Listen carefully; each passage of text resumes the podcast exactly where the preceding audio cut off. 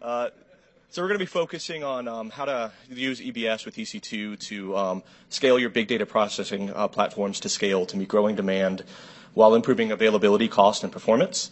Um, I'll be reviewing our new EBS volumes we launched earlier this year, um, designed for big data workloads, um, very shortly, and then we'll have two customers come talk to you about how they started leveraging those um, to improve their platforms for both cost and efficiency. We have uh, Zendesk, who's going to be talking about their ELK stack, and then we have Videology, who's going to come and talk about their Hadoop platform, um, which they re-architected with EC2 and the new EBS volumes um, to ingest, process, and analyze logs. Uh, so storage options for big data. Um, you've got a lot of options with Amazon Web Services, um, from file storage with our simple and scalable Elastic File System that went GA earlier this year, which allows you to connect multiple instances to a single file system. Um, we also have block storage options with uh, EC2 Instance Store and uh, EBS, um, which you can attach to an EC2 instance or to an EMR cluster, as well as um, our globally accessible and highly scalable object storage with simple storage service. Um, big data can encompass a lot of different platforms. We certainly understand that. Um, a lot of times S3 will act as kind of a data repository or data lake. Um, and anytime you sort of, uh, anytime you run any processing or compute on that, um, you know, we have services you could use like uh, DynamoDB, Redshift, et cetera. But anytime that you're using something like um, Hadoop platform or Kafka, where you need to uh, spin up EC2 instances, you have to decide what storage option you're going to choose for that, instance store or uh, block store. Um, so we're going to be focusing primarily today on EBS. Um, there's a lot of benefits to using EBS. Um, there's data persistence, so anytime you stop your server and restart it, that data is still there, um, which allows you to right size your instance based off the uh, memory and compute rather than the storage. Um, it opens up a lot more options to what EC2 instances you choose, as well as it's easier to detach and retach to new instances when growing your, your clusters out. Um, it also has better security or easier to manage security, I should say, with our uh, EBS encryption. Uh, and it has snapshot capabilities for backup um, and also really good volume monitoring with our CloudWatch, with our uh, CloudWatch metrics. Uh, so earlier this year, we announced two new um, EBS volumes. Um, both are magnetic. They're throughput optimized ST1 and SC1. Um, you may have asked yourself at the time, you know, why in the world of high performance and low cost SSD disk would we focus on spinning magnetic media? Well, as it turns out, you know, all this data out there that's being generated um, that needs to be ingested, stored, processed, and analyzed to help your company make faster, more intelligent decisions, um, largely can be sequential in nature, which makes a really good fit for magnetic media. Um, SSDs are great for random I/O operations, um, things like boot volumes, um, relational databases like SQL, MySQL, Oracle, um, non-relational databases like Mongo, Cassandra, and Couch. Um, uh, kind of data where it's broken up into small random access I/O operations. Um, with magnetic media, when you're um, accessing a block, um, the disk actuator arm and the head have to move to find the correct track, which is known as your seek time. Um, and the disk has to spin underneath it to, to, find the correct sector, which is known as your uh, rotational latency. So the speed of these operations really depends on how fast that disk can spin. Um, with the advent of SSDs, you no longer have a disk actuator arm and you no longer have um, the spinning platter, so um, the speed to access those blocks improves greatly. Um, so it's not really that big of a concern. But when it comes to sequential data, um, we don't have that same penalty of seek time and rotational latency because the uh, block that it accesses is located directly after the previous block and the head encounters it right afterwards, incurring no wait time. You know, so we took this as a challenge and, and we asked ourselves, you know, could we take advantage of low-cost hard drives um, to come up with a um, uh, high throughput storage option that delivers consistent performance? Um, and the answer is yes, and we did. Um, in April, we announced a pair of new low-cost, um, high throughput optimized volumes um, designed to take advantage of the scale of the cloud to deliver high throughput on a consistent basis for use with Amazon EC2 and EMR uh, clusters. Um, like the existing um, general purpose volumes, which is SSD based, the new volumes um, measure performance, or actually I should say the, new volumes have a base performance, burst performance, and a burst credit balance. But whereas the uh, SSD volumes measure performance in terms of IOPS, the new volumes measure performance in terms of throughput. So this is really good for a variety of different workloads, but it's really good. And what we're thinking of when we designed it was a lot of big data oriented workloads like Hadoop, where they are largely sequential in nature and you're pushing large sequential I/O blocks through um, Kafka, media streaming, log processing, um, uh, all kinds of different things, uh, media streaming as well. So all kinds of things that use sequential data. Um, the two different volumes um, are very similar, but they, they differ in the way they um, offer throughput. Otherwise, they're pretty much identical, and the price is different as well. Um, so with the ST1 volumes, um, you've got a 40 megabytes per second um, base performance, and it could burst up to 500 megabytes per second. Um, and the capacity is 500 gigabytes to one terabyte. So this is great for ideal for large block, high throughput um, sequential workloads. And then we have SC1, which is identical except that the burst buckets and, and, balance are different. So with SC1, you have 12 megabytes per second. You can burst up to 250 megabytes per second. So whereas ST1 can burst up to 500 megabytes, um, the new ones can burst up to 250 megabytes. Um, capacity is the same. Um, you know, we release these, we say they're ideal for um, logging and backup and cold data, but we actually have a lot of customers that are using them for Hadoop and Kafka and different workloads as well, um, where your throughput needs might be a little less. The benefit is that they're only two and a half cents per gig, um, so they're a lot cheaper.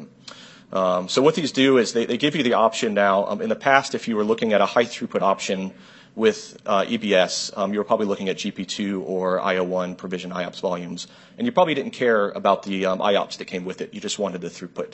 Um, so now you could right-size your instance um, for cost efficiency with the new volumes for much cheaper and get a lot more throughput with them, um, which can help fit these needs. Um, so with that being said, I just want to give an overview of these new volumes and kind of where we came from. Um, I'm going to have Zendesk come to stage and talk about how they re-architected their ELK stack using some of the new EC2 instances and new volumes, and then we'll have Videology come talk to you after that. Okay. Great. We'll just pass the mic. Uh, hi, everyone. I'm David. This is Kyle. And uh, how do we advance here? Uh, first, a moment about Zendesk. If you don't know Zendesk, um, we we build customer relationship software. Hopefully, uh, we have a lot of customers uh, in the audience. Um, we have, uh, as you can see, uh, quite a few uh, paid customers, 87,000 accounts all over the world who use our software to satisfy their customer service needs. And here's some logos of some of our great customers that, that we help. So we're uh, we're we're um, here obviously because uh, quite a bit of our solution runs in AWS, uh, as well as quite a bit of our internal um, systems used in in dev test and staging run in AWS. so as David sort of mentioned at the start, um, what we want to bring to this session is we want to talk about how we utilized the new EBS storage types to to improve one of our larger and more expensive internal systems, and that is our lo- logging system based on ELK, which uh, which was is a very important part of our engineering process, and uh, our uh, production systems enables us to uh, debug and, and do everything you do with a logging system. I want to talk through some of our design choices as to why we redesigned the system, uh, as to uh, some of the choices we made, uh, explain some of the new benefits, and in the end, uh, it worked out really great for us both in performance and in cost. Uh, so with that, I'll hand it over to Kyle. Hello. so I'm going to talk a little bit about how the technology changes went. Uh, and I'll give a, a, little background for people who aren't familiar uh, with Elk. So Elk is made up of three main components. Uh, Elasticsearch is the data store main, uh, meant for ingestion and searching of the data, uh, used for storage. Uh, this is where we primarily chose to spend our energy because that was where the most cost was spent due to the storage and the high performance needed because of Elasticsearch. and Logstash is used for ingestion, normalizing, uh, and parsing, and then Kibana is built on top of that as a, as a visualization tool. Um, so uh, when we kicked off this cluster around three years ago, uh, the EBS volume choices were uh, quite limited. You really only had uh, SSD choices, uh, and the billing model was such that you were actually charged for the storage allocation as well as the bandwidth on top of it that you were using. Um, so when we factored all that in, we realized it wasn't really cost sensitive to use EBS at the time uh, when you factored all those in. So the initial cluster we built on top of the I2 instances uh, inside Amazon. Uh, I2s have very good high I/O throughput. We utilize the local SSD ephemeral storage. Elasticsearch is naturally distributed in nature, so the need for redundancy is built into the cluster. Um, so we didn't necessarily need the redundancy that EBS provides. Um, and this served us well for quite a long time. Um, but as anything does, it began to show uh, some pain points. This is meant to represent how many outages we had inside of our cluster. Uh, pretty much an outage a day. uh, so what we started to see were a lot of uh, a lot of operational overhead issues, uh, and that is kind of what we looked like at the time. um, so, oh, my slides messed up. All right, so a few of the problems we hit. Uh, first was around operational headaches. Hit that over. There we go. Operational headaches. Here, I got it. We'll just flip them all down. It's fine. There we go. Um, am I on the right one? Yeah. So the main was around operational headaches. Um, because we're using ephemeral storage and not utilizing uh, the EBS uh, service, we had to maintain things like encryption at rest. Uh, so because of that, we had to provision our own encryption keys, make sure those were rolled, uh, make sure our data was in compliance, uh, and, and just maintain, uh, provided a lot of operational overhead for the team. Uh, our data retention was not being met. We actually claimed that we retained 90 days, but we were actually retaining 30 days. Um, and that was just because the cost was way too high. Um, what we noticed was, um, well, yeah, so the cost was way too high. Uh, we had to uh, allocate storage based on how many instances were actually inside the cluster. Um, so what this is meant to show is every time we needed to add a new instance in to scale up our storage, we actually had to add a new uh, instance into the cluster. And whenever we did that, there was always kind of this gap between, here, I'll, I'll push it. There was kind of this gap between what was allocated uh, and what we were actually using. So we found there was a pretty, pretty big gap between money lost on what we allocated uh, as we scaled up. Uh, and it was just generally bad practice to have uh, the storage allocated tied to how many instances were inside the cluster. Uh, so we kicked off an investigation phase uh, and started looking into how we could redesign this both around better performance and around better costs. Uh, so that led us to uh, a few different things to investigate. The main was around user patterns, how people were actually accessing the data inside the cluster. Um, so as we started analyzing those queries and talking to people uh, in support and in engineering, um, we found that generally they only really cared about the last few days worth of log data. Uh, it was either used to debug a pr- uh, production issue or gather data for a customer within the past few days. And if the data was older than that, they were okay waiting a few extra seconds for a query. So that was really valuable. Um, that allowed us to kind of define our performance requirements uh, around ingestion, search time, um, uh, uh, and make sure we're providing customers with a good experience. Uh, and the other uh, investigation point was the fact that they announced a bunch of new volumes right when we started this project. Uh, so the timing actually worked out pretty great. Um, so this was me. Ah, oh, man, all my transitions are broken. So this was me when the email came out uh, we began to look into this as a, a, solution to allow us to meet our retention periods as well as a, a way to decouple our instances from uh, the actual storage amounts that were met. Uh, we began to theorize that the performance of the new uh, cold and warm storage options would give us good enough performance for some older data uh, while still utili- utilizing SSD for uh, ingestion and search of the most recent data. Um, so that gave us a really clear line of sight into a new proposal on how to redesign our cluster.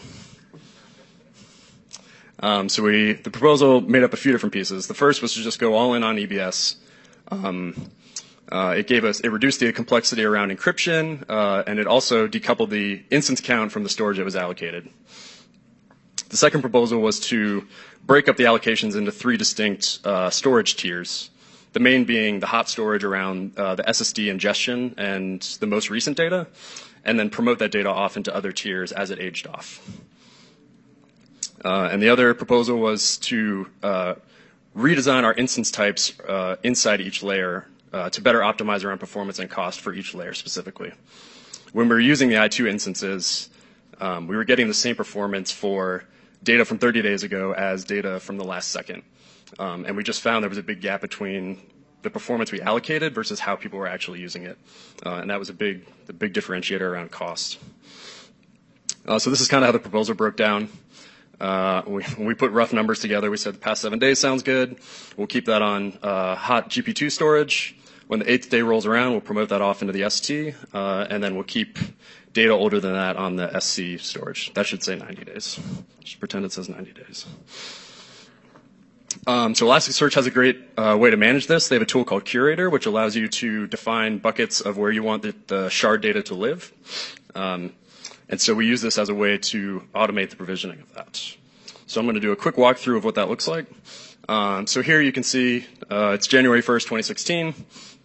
Uh, we have data coming in on the primary hot storage, and you can see there's currently no data on the other two sto- uh, storage layers. So as we move on to January 8th, that data is now older than seven days. Uh, we'll kick off a promotion process to move it into the warm layer, uh, and the cluster will just rebalance it naturally.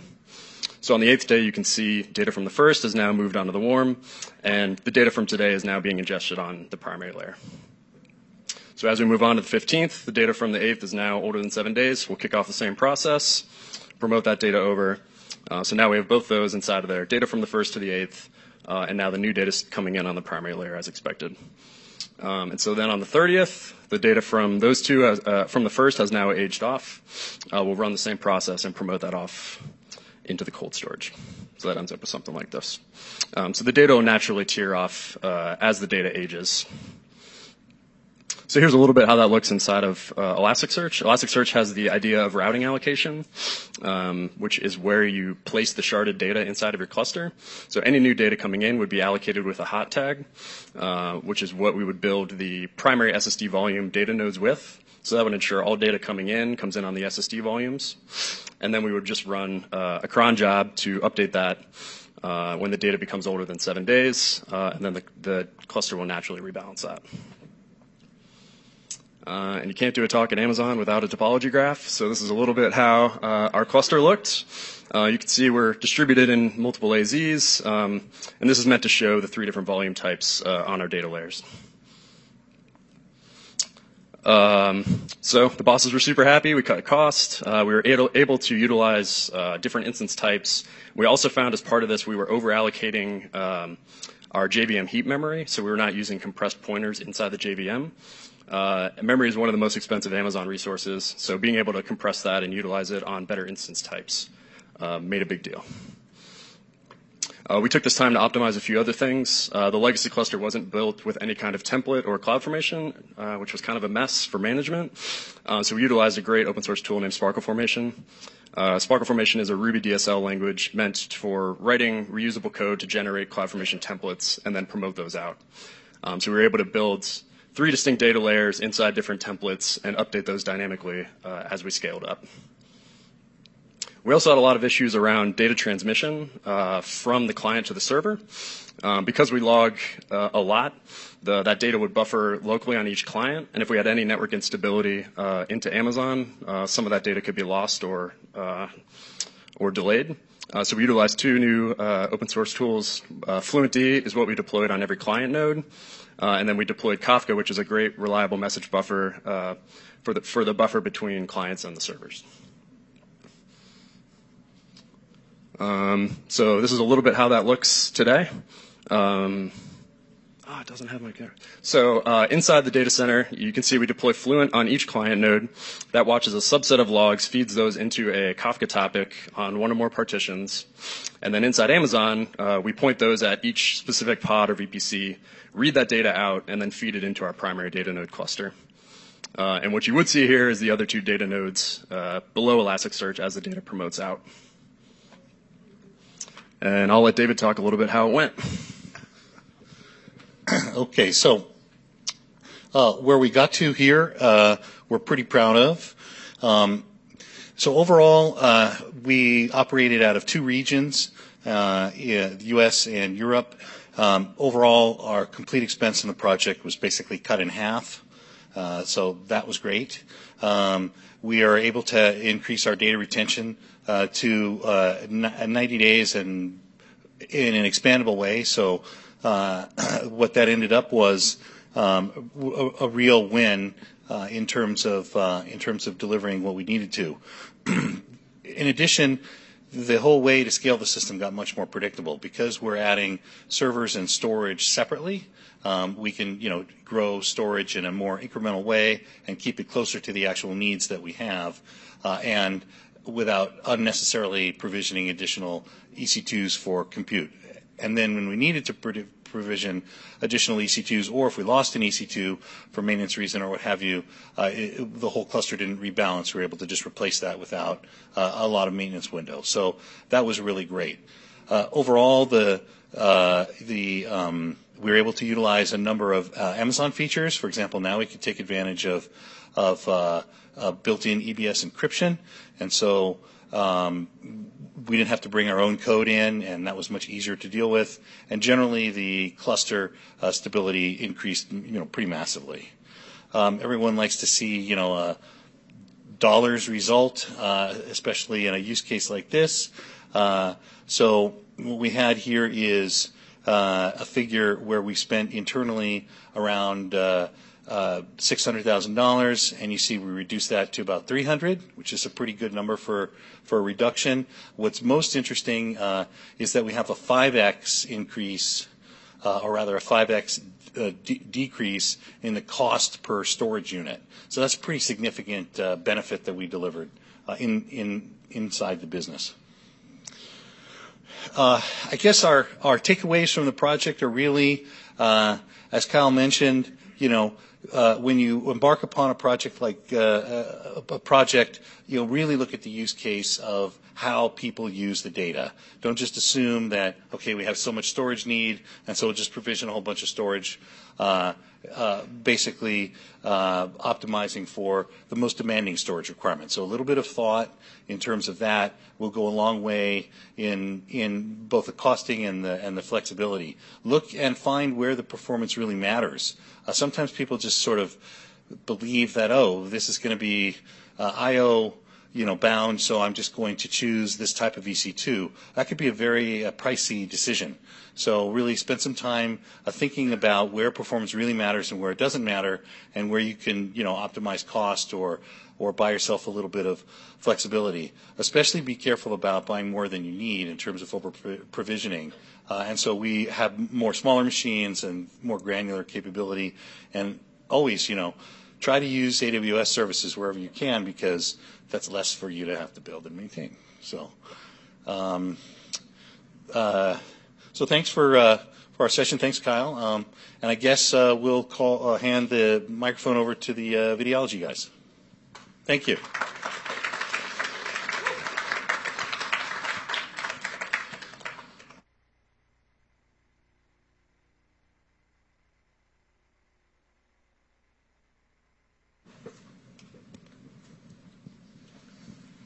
All right, so we are Videology.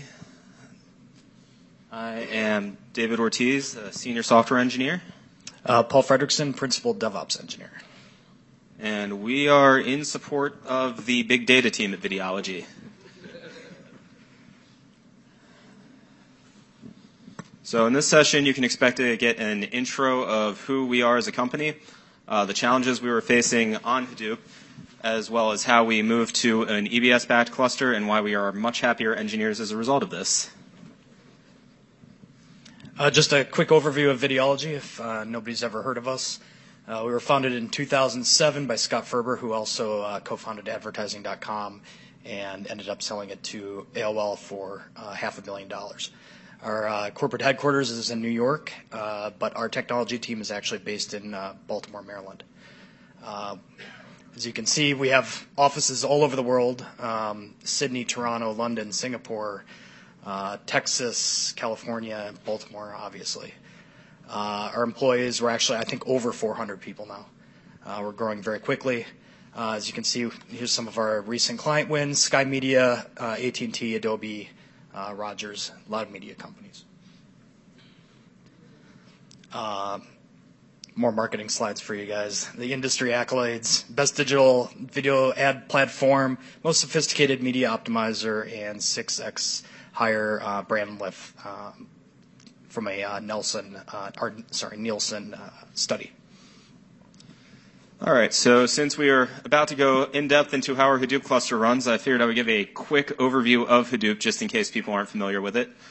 So Hadoop is a platform that is based on how Google used to run their infrastructure, and it provides scalable cluster computing on commodity hardware as opposed to having to go buy high-end specialized stuff.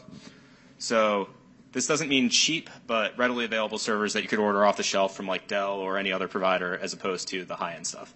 Uh, the big thing with Hadoop that's different than some of the platforms that came before it is it tries to move the compute to the data instead of bringing the data to your beefy compute nodes.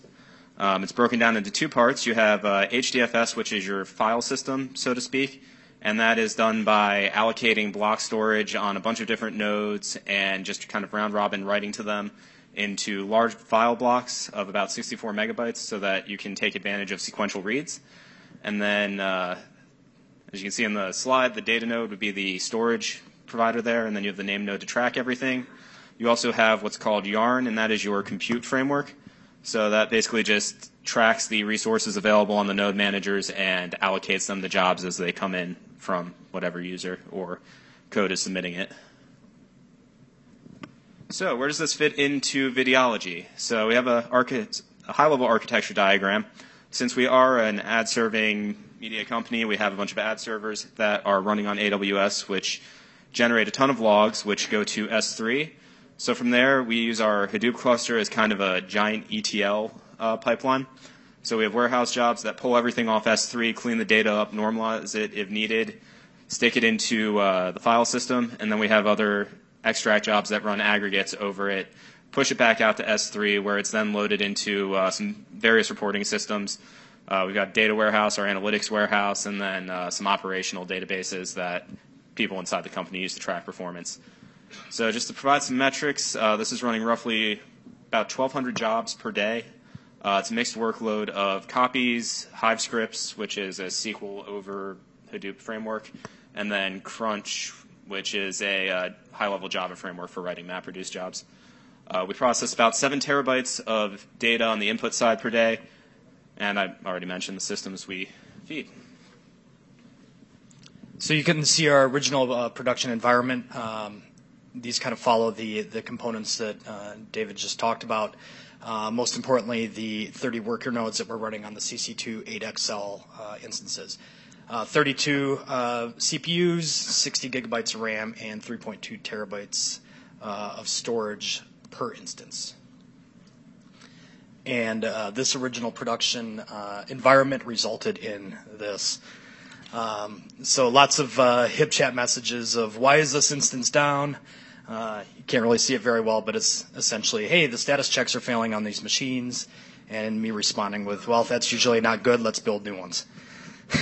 So some of the other problems beyond reliability, we had some issues with scalability where uh, we were very pegged on the system. As you can see, our memory was always full. So once we would have any kind of increase in data volume, we would find ourselves having to frantically contact Paul and his friends to spin up more nodes for us.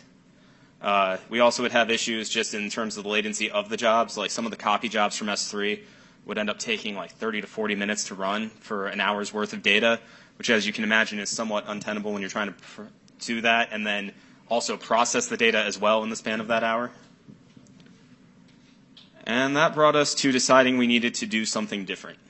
So after the CC2 line, Amazon kind of moved to a lot of their instances being SSD backed, which is great as a general thing, but when you're trying to run Hadoop and you need like 100 terabytes of storage on your cluster, that's a lot of nodes to have to spin up if you're using ephemeral storage.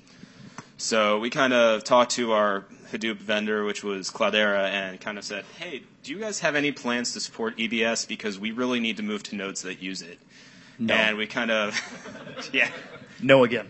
So they kind of seemed open to trying to do like a proof of concept with us. We could never quite get everything going with it, but they were like, you should try these D2 nodes. They're really cool. So we started testing those in March of this year. Uh, that didn't quite work, as you could probably guess by the fact we're presenting at the EBS uh, session right now.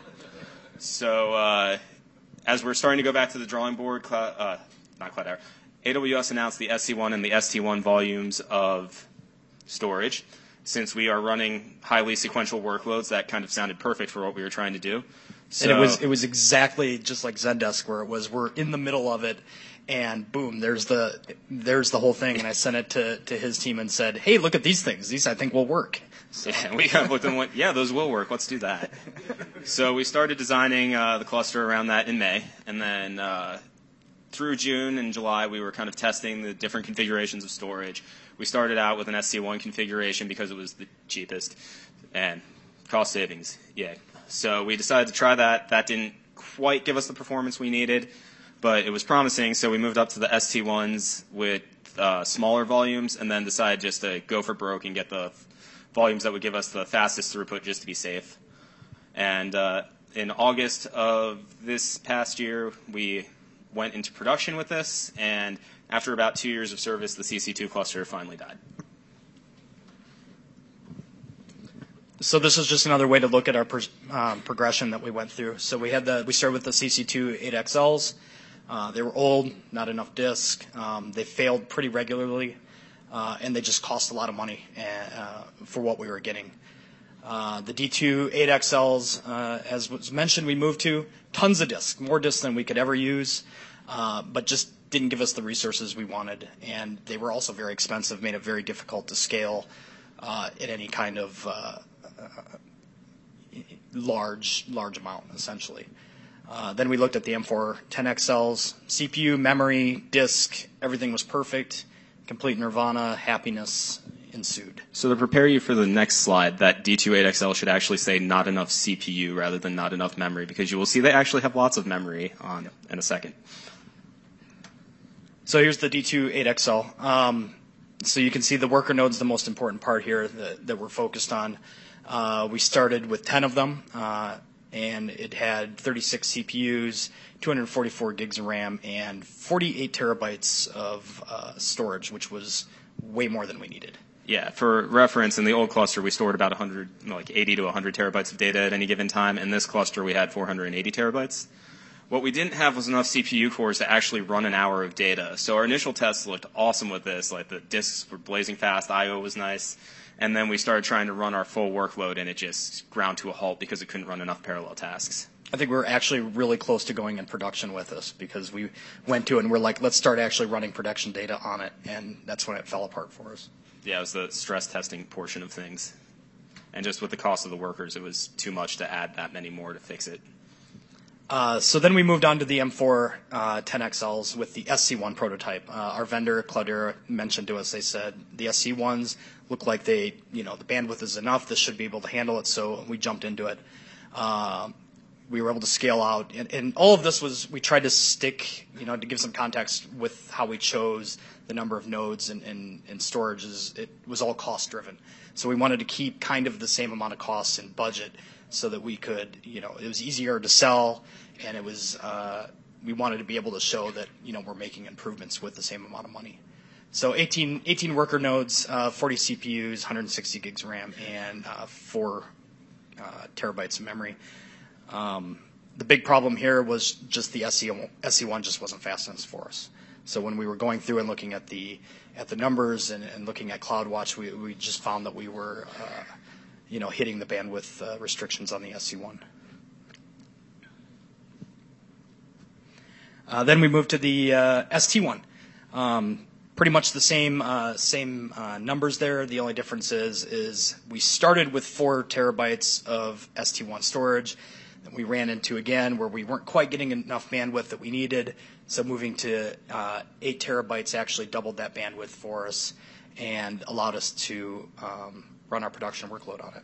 Yeah, and this is actually the configuration that we went with in our production system. And right now we're running a few extra nodes out of an abundance of caution as we hit Q4 since we are in advertising, which Q4 is by far the busiest time of the year. And we are also adding a lot of extra workloads that didn't used to be on the cluster at this time. So we figured we'd play it safe during the most important time of the year for the business. But this is basically our architecture now. So here is a diagram of our PagerDuty pages generated by the CDH cluster from January up until the beginning of October. So, as you can see, we've got some spikes. Those were our critical incidents uh, on the old cluster. Uh, let's see, the one in January was when our master node that ran all the services for Hadoop went down. Uh, the other ones were pretty much related to bad data nodes, just kind of slowing everything up and causing delays uh, the other two big spikes. And you can see uh, we went into production on August and kind of have a downward trend after that. Uh, some of the benefits of this have been more sleep. I can go home and spend time with my kids and my wife instead of spending time with my laptop watching to make sure that we're not falling behind. Uh, and then Paul's had some benefits as well. Yep, and, and just to show this graph too, this this really makes our we, in our organization we really pay attention to pager duty and pages. We have kind of a you know a misery index that we show for, for our engineering, and so having having showing this you know is really great. Makes the team look good, and and everybody sleeps, which is good. So we also have some benefits with relation to capacity. Uh, if you remember from the problem slide, that graph of a solid field of blue was our memory utilization on the old cluster. If you're looking at this one, that top graph is now the memory utilization of our cluster. Or sorry, the bottom graph is the memory utilization. The top one is the cores, which is now the more limiting factor of the two, and you can see we still have a pretty decent amount of extra capacity there. And this is important because we don't just want to kind of keep everything the same. We are looking to improve our platform, improve our SLAs, our reliability. Some of the other tools that we're looking at, um, we've had some issues with starting to overload Redshift with running too much stuff on it concurrently. So we're trying to offload some of that onto our cluster, and we have the bandwidth to do it now. Uh, we're trying to move to a more stream ingest model. Uh, Flafka, which we have there, is similar to what they were talking about with Kafka, with Flume in front of it, which is a tool for ingesting into Hadoop.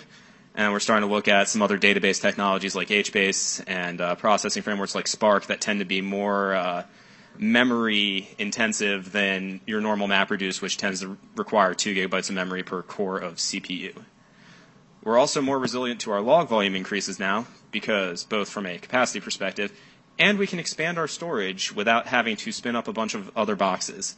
So like for example, if we decide, you know, holding 20 hours or not 20 hours, 2 days of request data is not quite enough, we can just add some more drives to the boxes and store like 7 days without needing a bunch of new processing power that we would never use because while we would have the data there, we're not normally looking that far back at any given time. The other thing is, is you know, with all this added capacity, they, they were actually a um, 25% data increase uh, in one day went completely unnoticed. It, you know, some people were looking at some graphs and they're like, this can't be right.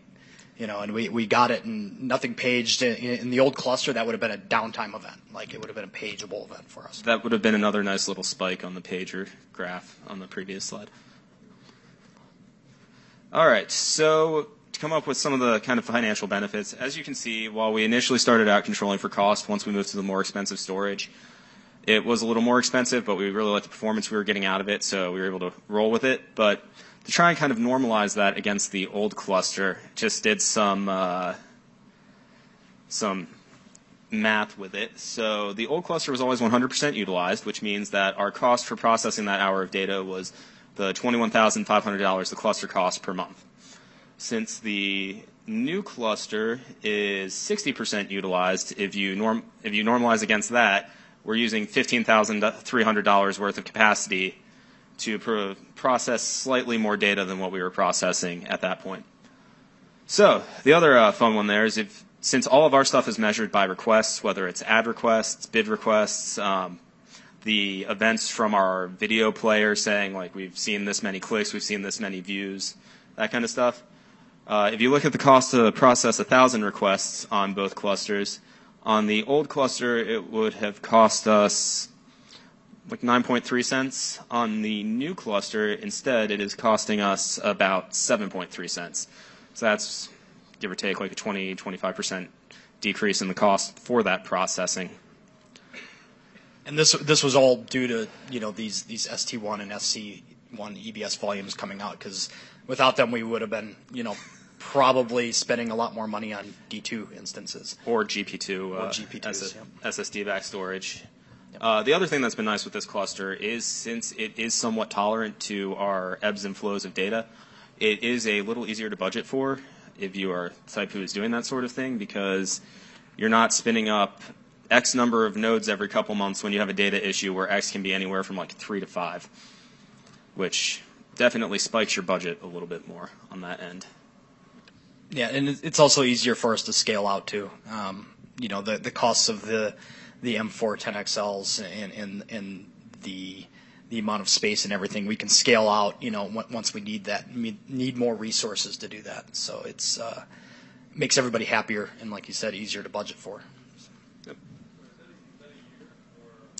Uh, these numbers, the ones on the left are per month. The one on the right is the cost to process a thousand requests regardless of time. All right, so that concludes our presentation. If you have any questions for us or Zendesk, we're going to be down at the front after this. And remember to complete your evaluations.